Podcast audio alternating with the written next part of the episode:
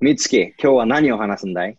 はい。えっと、前回、若菜がね、まあ、高校で結構ストラグルしたことがあったんだって話の中に、ESL っていう言葉が出てきたのよ。ほうほう ESL ですか？そう。え、うん ESL で合ってるよね？合ってるよ。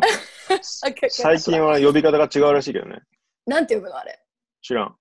知らんのかい？ES。EL。で多分ね、学校によって違うと思あそうなんだ。え、グルドは ESL。あなたは？うちも。もう ESL。あーはははは。で、まあそこを今日は聞きたくて、まず私が通ってた高校とは全く違うタイプの高校に行ってるこのゆうたろう、しん、若菜の3人に、3人が通ってた高校には ESL があるということで、それが一体何なのかっていうことと、それがなんだかこう、留学生の強い味方だっていうことを小耳に挟んだので、どういったものなのかをちょっと深掘りしていきたいと思います。聞きたい、聞きたい。聞かせて聞かせて。えー、じゃあまあ、さっきも若干喋ったんだけど、ところで、みんな高校の時って何の教科に特にストラグルした？教科とかの前に、もう教科とかの前に言わせてもらうけど、英語よ。いや、もう何そうなの。そうでしょ。英語イもンジェネラルを助けてくれるクラスなのあれは。うん。うそうあ、。そうなんだ。ごめん。完全に間違えてたわ。じゃあ。だから ESL ヒストリーとかもあるし、ESL ケミストリーとかもあったし。そうそうん。あ、そうなんや。それってうまあ、まず、うん。うんうんうんうんうん。いや、あの、ESL っていうのは、English as a second language ね。合ってるよね。まあ、第二、第二カ国語、まあ、英語を第二カ国語としてる生徒たちの向けのクラスなわけ。で、その、例えば、まあ、ちょ最初からまあ時系列で話すと、例えばこう、はい、入学しますと。これ入学試験とは別に、プレイスメントテストってのがあって、プレイスメントテストはいろんな科目でもあるじゃん。そのあなたの今のレベルはどんなので、例えばケミストリー1に入ります、ケミストリー2に入りますってなるで、ELS の中にも、ESL か。ESL の中にもレベルがあるのね。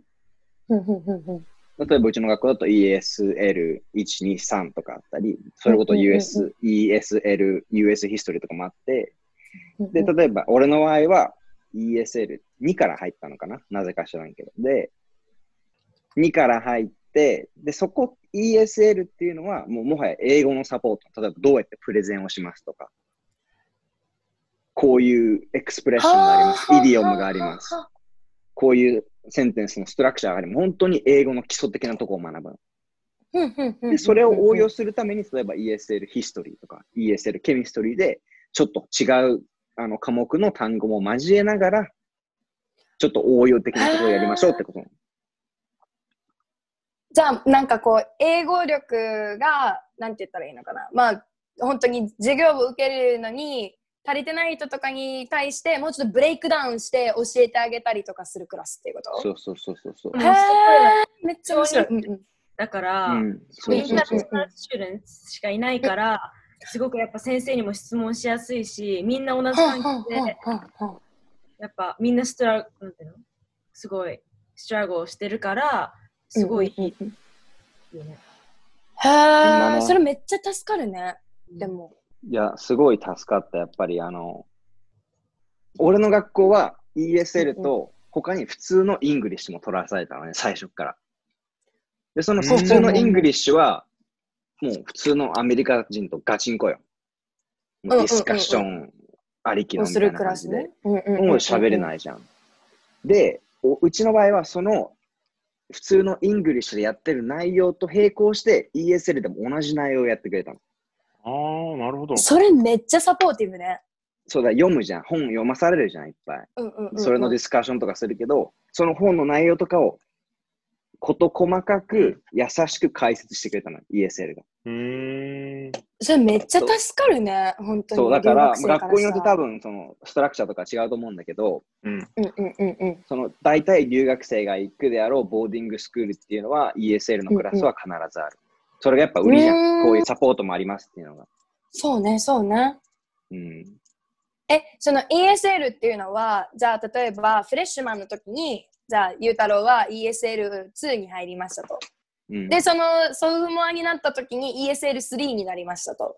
うんっていうように、こう、英語のレベルが本人が上がっていくにつれて ESL のレベルも上がり、最終的に、あ、この子いらないなってレベルに達したら ESL からも除外されるってこと？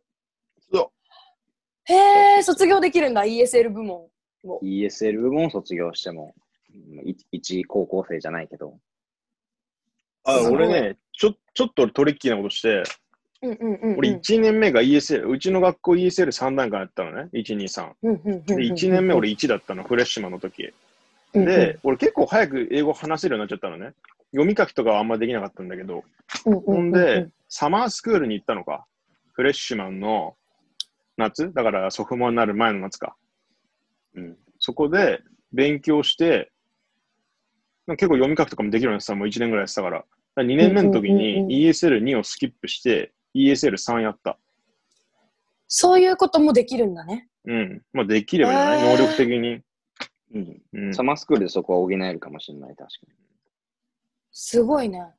に。うん。それでそう。で、うちは、そうそうそう、それで、うんうん ESL3 の人間はもう普通に、うんうんあもう mainstream の English も取って、なんか、そうだね、ESL のクラスは本当になんか supplement っていうか、本当にただの最後の本当の英語のブラッシュアップみたいな感じで、へだからー ESL2 までじゃないちゃんとしたそのサポートっていうか、その、なんていうのかな、ESL のプログラムが、で、こうガチッとはめられるの。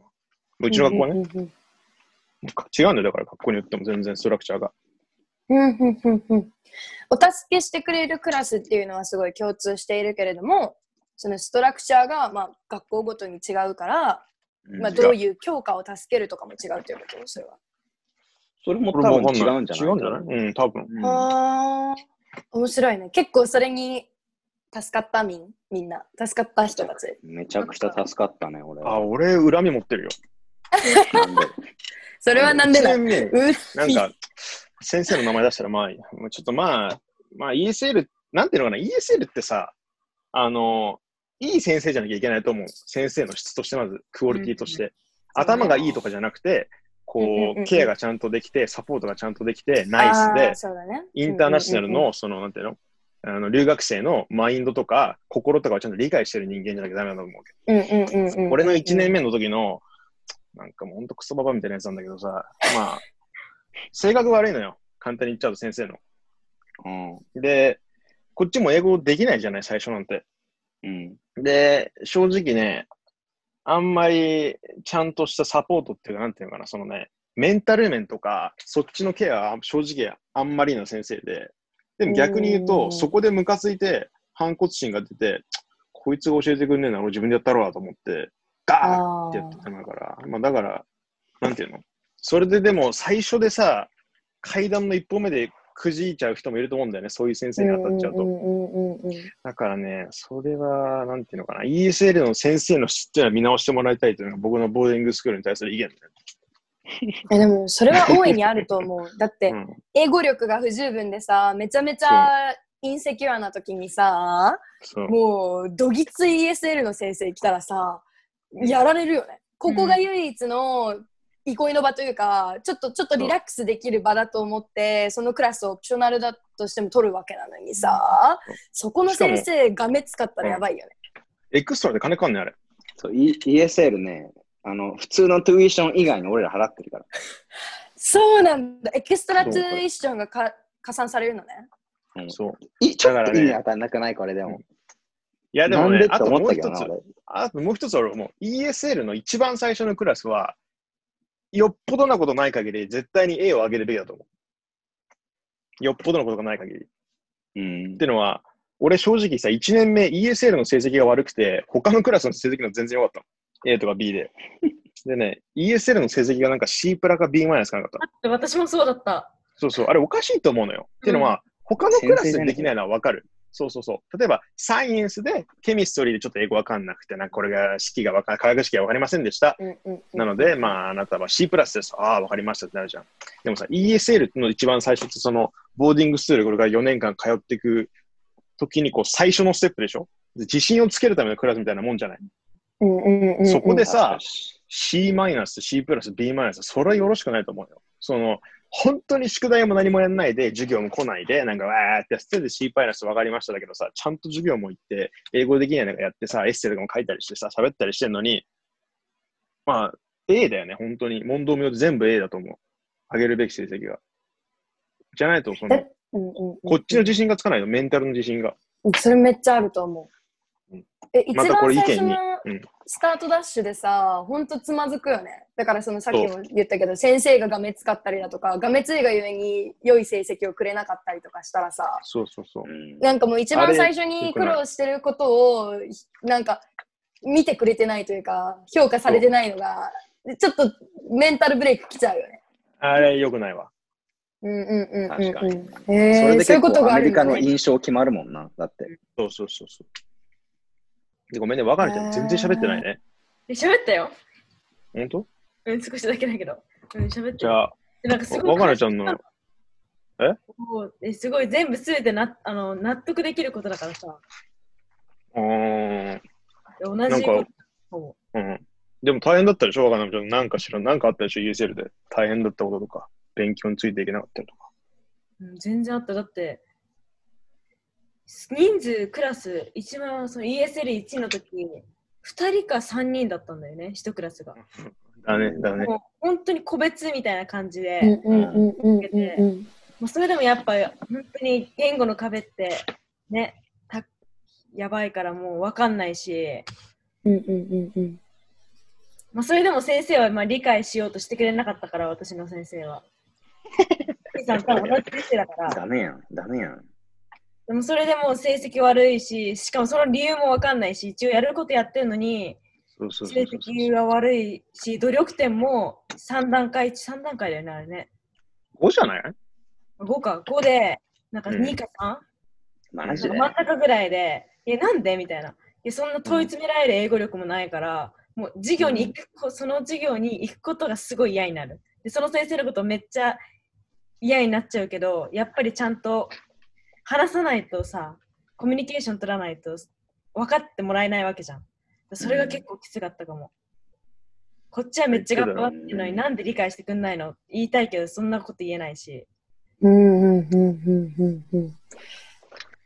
それがなんか ESL であるのはだいぶきついね。普通にもうそ対人関係でもうきついのにさ、あっちでう、。そう。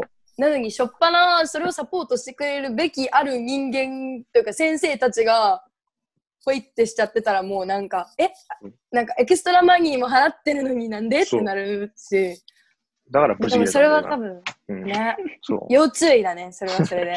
そう。だから無事。だからね、これ結構、これ結構有益な情報。 boarding school 行くときは、絶対に ESL の、あの、先生のクオリティをチェックした方がいい。絶対。うんれってこれマジだと思う行かないと分かんなくない？そういうのって。うん、だからそう、だから行かないといけないと思う。うん。ツアーと行かしてな。まあね。まあ、それはね、確かに、あのーまあ、ここの3人がすごい助かったっていうのは、めっちゃ目に見える。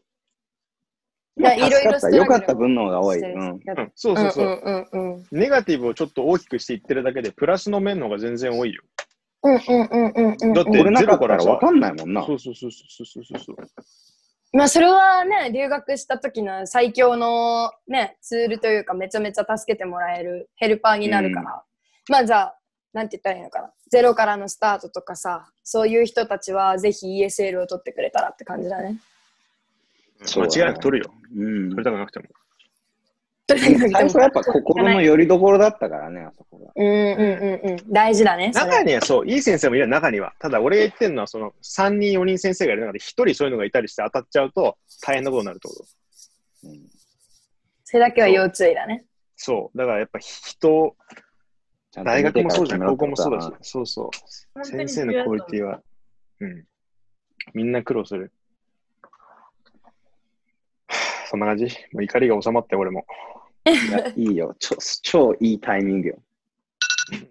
おというーことで、完璧 ESL でしょのね、お話で話でしたけどもしたね。もっとなんか質問とかあれば、どしどしね、DM でも何でもいいんで送ってくれればと思います。はい。ありがとう。さよなら。